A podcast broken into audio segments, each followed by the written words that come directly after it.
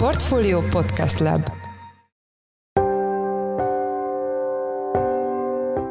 Mindenkit üdvözlünk, ez a Portfolio Checklist december 14-én. A mai műsor első részében arról lesz szó, hogy a hazai családtámogatási rendszer több elemének is lejár az időbeli hatája december 31-én. Ide tartozik egyebek mellett a babaváró hitel, a falusi csok és a lakásfelújítási támogatás is. Piaci információk alapján pedig, valamint a magyar büdzsé mozgásterét látva kétséges, hogy mely támogatási elemek milyen feltételekkel folytatódnak jövőre nagyon nem mindegy a teljes lakáshitelpiac szempontjából sem, hogy fennmarad-e, vagy tovább él, annál is inkább, mert nem csak önerőként, hanem lakáscélra is. Tehát közvetlenül lakáscélok megvalósítására, vagy akár felújítása is nagy arányban vették igénybe a hitelt. A témával kapcsolatban Palkó István a portfólió pénzügy rovatának vezető elemzője volt a vendégünk. A mai adás második részében azzal foglalkozunk, hogy két céget is felvásárolt nemrég a budapesti értéktősde Xtend platformján jegyzett Gloster infokommunikációs enyerték, köztük egy németországi autóiparban érdekelt szoftverfejlesztő vállalkozást. A tranzakciók hátteréről Szekeres Viktort, a Gloster igazgatóságának elnökét kérdeztük. Én Forrás Dávid vagyok, a Portfolio Podcast Lab szerkesztője, ez pedig a checklist december 14-én. Jelen állás szerint december 31-én több a családok számára elérhető támogatási elem időbeli hatája is lejár. Ezek közé tartozik a babaváró hitel, az otthonfelújítási támogatása, a falusi csók, a lakásáfa visszaigénylés és a nagy családosok autóvásárlási kedvezménye is. Automatikus hosszabbításra pedig már csak azért sem számíthatunk, mert a kormány korábbi jelzése szerint a kabinet célja a családpolitikai intézkedések finom hangolása, ami a költségvetés mozgásterét nézve inkább szigorításra vagy egyes elemek kivezetésére vezetésére utalhat. A témával kapcsolatban itt van velünk Palkó István, a portfólió pénzügy rovatának vezető elemzője. Szia István, üdvözöllek a műsorban. Szia Dávid, köszöntöm a hallgatóinkat. Kezdjük ott, hogy mi a közös azokban a családtámogatási elemekben, melyek hatája december 31-jel megszűnik, és milyen szerepet töltenek be a hazai pénzügyi rendszerben. Közös ezekben, hogy viszonylag újak, 2019-ben vagy 2021-ben vezették be őket. A babaváró hitel vagy a Falusi csak például 2019-es, az otthonfelújítási program az 2021-es, csak úgy, mint a hozzá kapcsolódó kölcsön. És például ott van a családosok autóvásárlási kedvezmény, amit szintén 2019-ben vezetett be a kormány. Ezeket mind 2022. december 31-i határidővel foglalta bele a jogszabályba, hogy miért pont elég az bizonytalan, nyilván a választásoknak is lehetett hozzá közük, hogy a következő ciklusban már ne kösse meg a kezét a, a kormány, hogy fenntartja a várakozásokat, hogy ezek hosszú távon is tartósan fennmaradnak, és hát mozgásteret adott magának, hogy valami újat találjon ki, és hát ennek jött el most az ideje, ez a december, ez egyértelműen arról szól a költségvetés tervezésénél is, és hát a bankok is, és az érintettek, nyilván van az otthon teremtők, családalapítók, az nagy várakozással tekintenek a január 1 változások elé. Várhatóan 2000 22. december 27-én jönnek elő azok a rendeletek, legalábbis a banki értesüléseink szerint, amelyek meghatározzák majd, az utolsó pillanatokban fogják lényegében bejelenteni, hogy 2023-tól miként élnek majd tovább ezek a támogatások. Az autóvásárlási kedvezményen kívül ugye az összes elem az valahogy az otthonhoz jutást támogatja. Itt a te forrásai szerint most milyen a lakáshitelkereslet Magyarországon? Ugye az elmúlt egy-két hónapra még nincsenek MNB-s adatok. A legutóbbi MNB adatok 45%-os visszaesést mutattak a lakáshitel szerződésekben, és ugye a szerződések megkötése az több héttel követi a hitelkérelmeknek a befogadását a bankok részéről.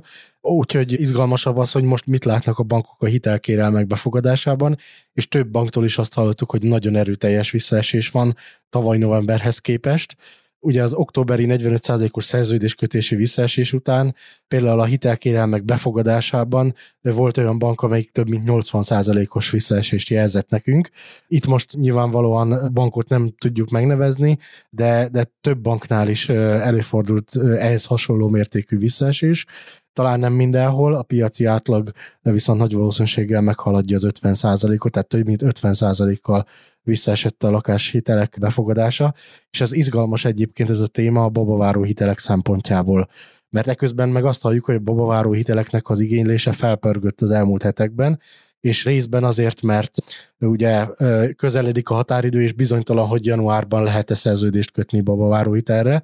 Ez a december 31-i határidő, ez a szerződéskötésre vonatkozik, viszont a bankoknak van egy átfutási idejük, és ezért lényegében december közepén a legtöbb bank már felfüggeszti a hitelkérelmek befogadását a babavárónál. Tehát hitelközvetítők, bankok is sürgették az ügyfeleket nyilvánvalóan, hogy siessenek, és ők is látják a, a határidőnek a szorítását. Másrészt pedig babaváró hitel önerőként is szolgál, akár a lakáshitelezésnél is. Jelentős részben figyelembe vehető önerőként a 90 napon belül folyósított lakáshitelek esetében, hogy pedig a két hitel felvétele között több mint 90 nap telik el, akkor pedig 100%-ban figyelembe tudják venni önerőként a bankok, és a babaáró hitel egy kifejezetten népszerű hiteltermék mind az ügyfelek, mind a bankok körében. Ennek is csökkent egyébként a, már régóta csökken ráadásul ennek a, az igénybevétel a babaváró hitelé, de azért nagyon nem mindegy a teljes lakáshitelpiac szempontjából sem, hogy fennmarad-e, vagy tovább él, annál is inkább, mert nem csak önerőként, hanem lakáscélra is, tehát közvetlenül lakáscélok megvalósítására, vagy akár felújítására is nagy arányban vették igénybe a babaváró hitelt. Igen, amit mondtál, hogy most lehet, hogy felpörgött az elmúlt időszakban, de ugye már csökken a, a volumene régóta, és a napokban írtál egy cikket ennek az egész támogatási ökoszisztémának a, a témájában. Itt azt írtad, hogy ennek a jelentősége is felértékelődött, amit most is mondtál, ugye, hogy nem csak konkrétan lakást tudnak belevenni az emberek, hanem fel tudják használni, fel tudják használni önrésznek is, az értesüléseit szerint mi lehet a jövője ennek a, a terméknek, és hogy változhatnak a feltételei? Ugye egyértelmű az oka a felértékelődésnek, miközben a lakáshiteleket most már 9-10 os átlagos kamattal lehet elérni, a közben a babaváró hitel, hogyha 5 éven belül megérkezik az első gyermek, az első új gyermek idézőjelben, akkor a teljes futamidőre kamatmentes a, a hitel, ezért aztán mindenki árgus szemekkel figyeli, hogy mi lesz vele. A banki forrásaink egy része azt mondta, hogy elképzelhető egy olyan szigorítás, amelyben a szabad felhasználású jelleget szűkítik, ugye eddig bármire fel lehetett lényegében használni, most viszont majd csak január 1-től lakáscélra lesz felhasználható a babaváró hitel. Ez egy erős várakozás, de egyáltalán nem biztos, hogy végül emellett dönt a kormány.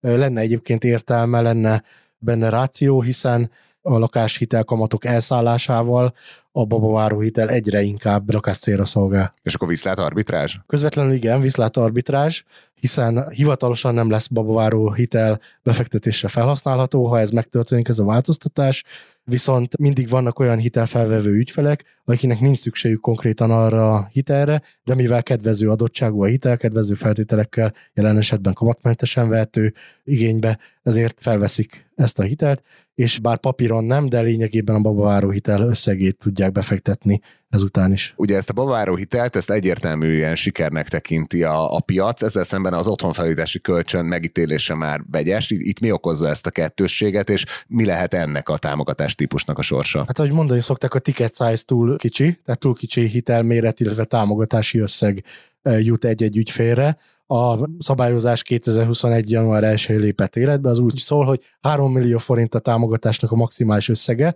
az állami támogatásé.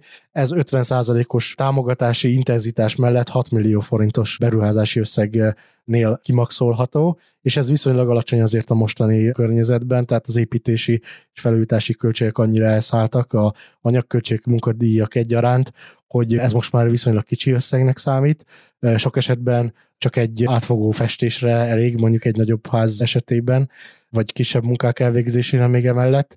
Úgyhogy vagy növelni kellene az összegét, és akkor érné meg igazán a felújítók, és pláne a bankok számára ezzel foglalkozni, vagy pedig ott a másik lehetőség, hogy megszüntetik ezt a támogatást.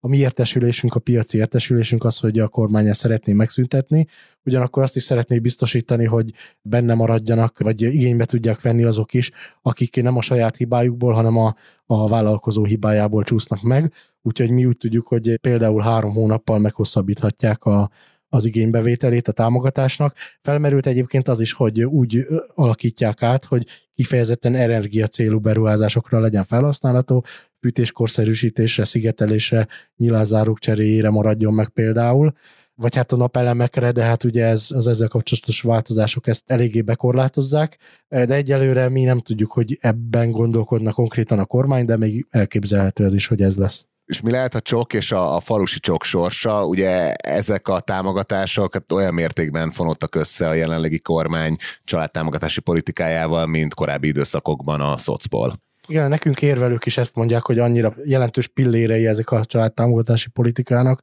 hogy nem akarják kivezetni őket, bár a fiskális szempontok valószínűleg ezt indokolnák, de azért emlékeztetnék arra, hogy 2010 és 15 között nem létezett a csok, és nem létezett szocpol sem és hasonló támogatási politika, és már ez a kormány volt, tehát létezett ez a kormány jelentős ideig enélkül is.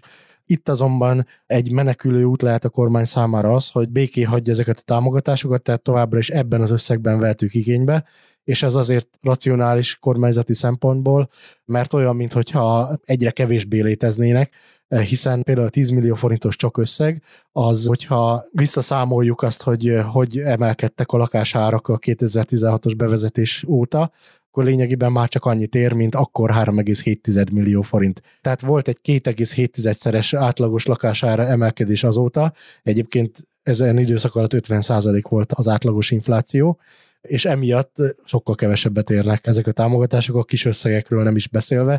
Tehát a kormány lényegében elinflálhatja ezeket a támogatásokat, hogyha a fiskális szempontokat veszi előtérbe, hogyha majd később a fiskális fegyelmet lazítani lehet, vagy legalábbis nagyobb lesz a mozgástere a kormánynak, akkor elképzelhető, hogy ezeket majd indexálják, tehát most igazából egy olyan átmeneti időszak következhet, amikor ezeknek az igénybevétele már csak az összeg miatt is kisebb lesz, és hát maga a lakáspiac, meg a lakáshitelezés is vissza fog esni várhatóan a jövő évben, már most egyértelműen látjuk ennek a jeleit, emiatt a csok és a falusi csok igénybevétele is sokkal kisebb lesz. És mi lesz azokkal, akik lakást akarnak áfamentesen vásárolni, vagy az autóvásárlási támogatást vennék igénybe jövőre? Kétféle áfa visszatérítés van. Van egyrészt az építkezések 27%-os áfájának a visszatérítése 5 millió forint erejéig, illetve a lakásvásárlásnál 5%-os lakás áfát vissza lehet igényelni. Ezek is hozzá vannak erőteljesen kötve a csoknak a szabályozásához, ugyanabban a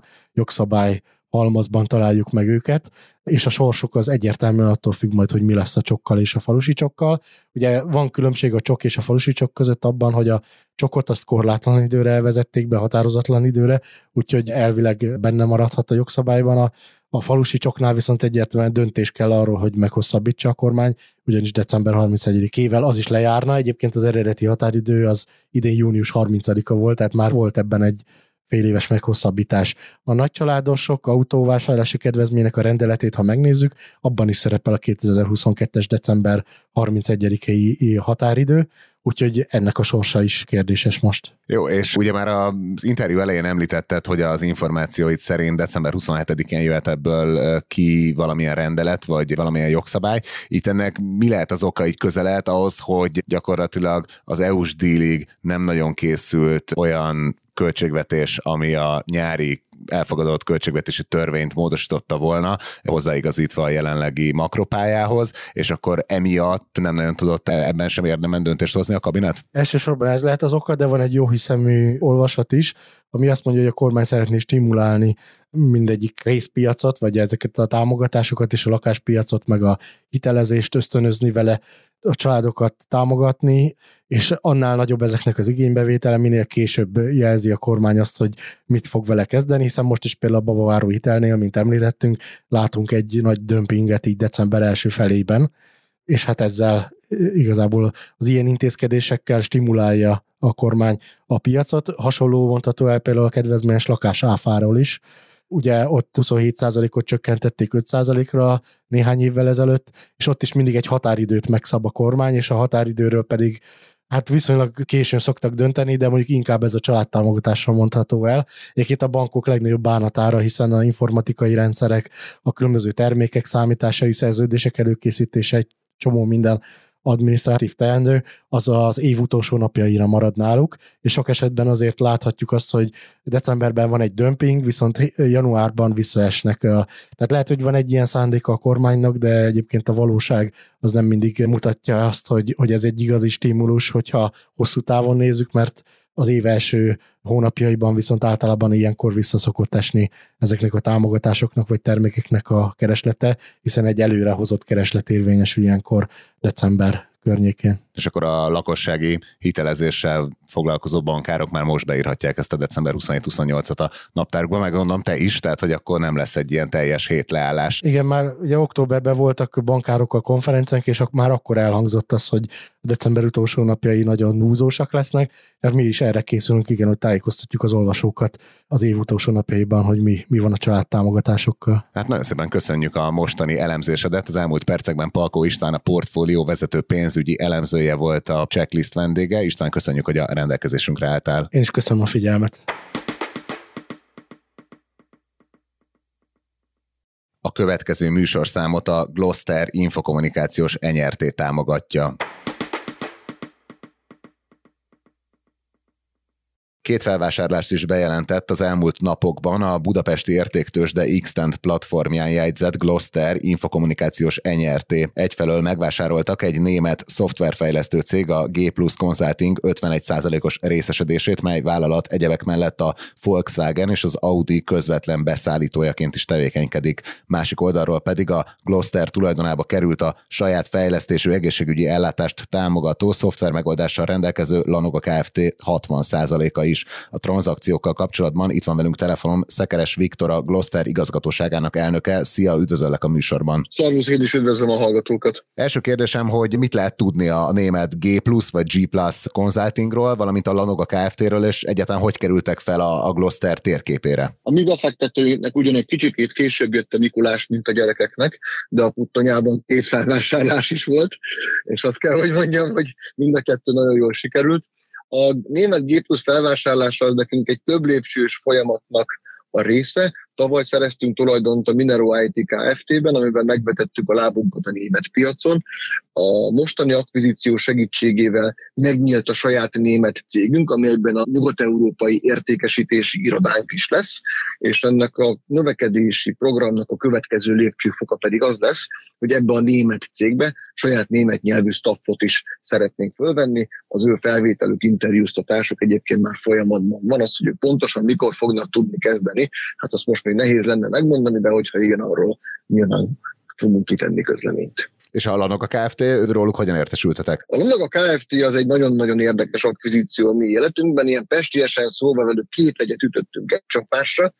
A vágyszemű befektetők már kiszúrhatták, hogy a befektetési prezentációnkban a autóipar mellett az egészségipar az a másik olyan domén, amiben úgy gondoljuk, hogy van keresnivalónk, és nagyon szerencsés módon ennek a cégnek ugye van saját szoftvere ezen a területen, amit egyébként nagy vezető egészségipari szolgáltatók használnak Magyarországon, 12 ezer embernek az egészségügyi dolgait kezelik az ő szoftverükben. A másik oldalon nekünk egy régi stratégiai tervünk, hogy nagy egyetemi fejlesztőközpontokat nyissunk olyan városokban, melyek rendelkeznek egyetemmel itt Magyarországon, és ez az ő akvizíciójukkal a Pécsi telephely meg is fog valósulni.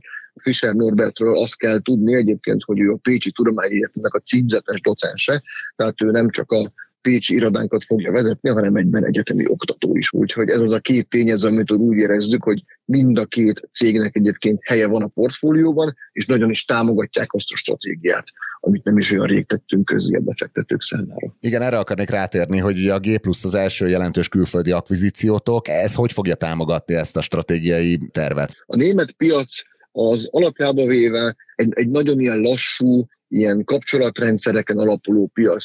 Ez alatt azt értem, hogy oda így kívülről bejutni ebbe az iparágba jogilag lehetséges, de gyakorlatilag lehetetlen. Ide csak úgy lehet bejutni, hogyha bevásárolod magadat, azaz megveszel olyan céget, aki már korábban is végezte ezt a tevékenységet. A G Plus egyébként ilyen. Az ő segítségükkel már nyáron is nyertünk egy nagyobb tendert, itt az Audi-nak a reporting rendszerét írjuk újra, ez egy 700 ezer eurós nagyságú tender. Hogy az történik, hogy ha, ha viszont van ilyen cégünk, és megvannak azok a kapcsolatrendszerek, akkor viszont mivel ez egy eléggé bizalmi alapon működő piac, ahol azokat a szállítókat preferálják, akik már korábban jól teljesítettek, viszont mindez hirtelen az előnyünkre is tud válni, és arra számítunk, hogy jövőben erről a G pluszosságról, akiket egyébként Gloster GmbH de kereszteltünk át, és ezen a néven fogják folytatni a tevékenységet. Szóval arra számítunk, hogy azért erről a vonalról még bőségesen fog érkezni megrendelés. És a, a Noga Kft. ez milyen képességekkel, meg tudással egészíti ki a, a cégcsoportot, és nyilván van több ilyen egészségügyi szoftverfejlesztő. Miért döntöttetek ennek a felvásárlása mellett? Nekünk nagyon-nagyon vonzó volt maga a lokáció. Pécs ez egy olyan lokáció, amit azért az elmúlt években azért a nagy cégeknek az öme valahogy elkerült. Hogyha például megnézzük Szeged, Debrecen, ezek sokkal népszerűbb lokációk voltak a nagy multicégek szemében.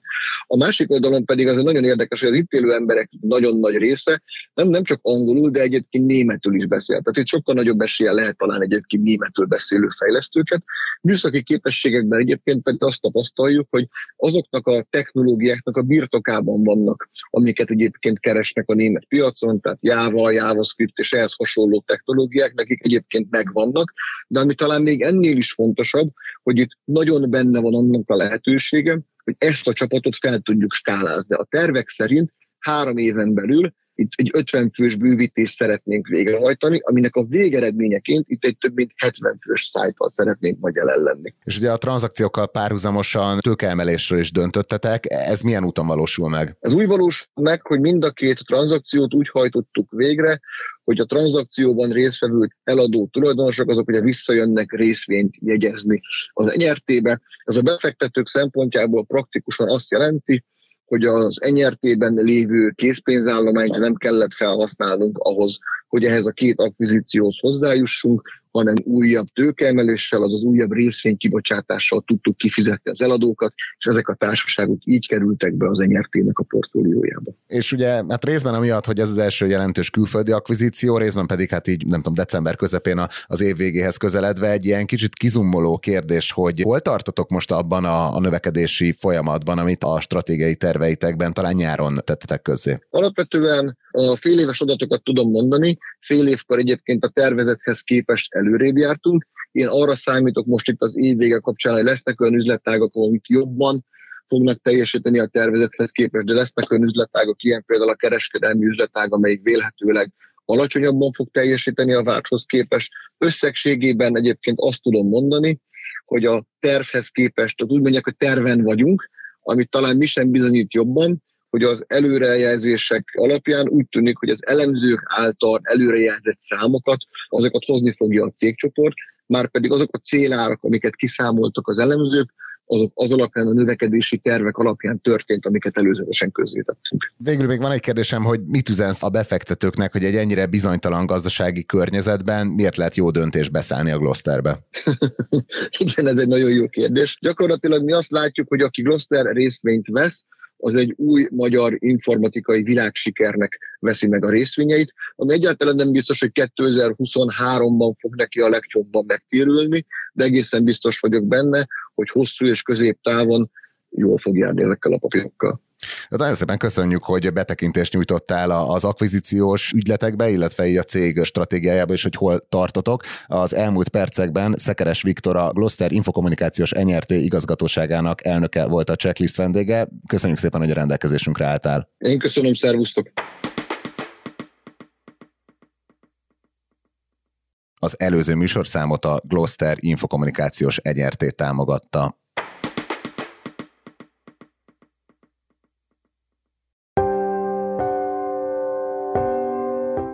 Ez volt már a Checklist, a Portfólió munkanapokon megjelenő podcastje. Ha tetszett az adás, iratkozz fel a Checklist podcast csatornájára azon a platformon, ahol podcasteket hallgatsz. A mai műsor elkészítésében részt vett Bánhidi Bálint és gombkötő Emma, a szerkesztő pedig én, Forrás Dávid voltam. Új adással holnap, azaz csütörtökön ötkor jelentkezünk, addig is minden jót kívánunk, sziasztok!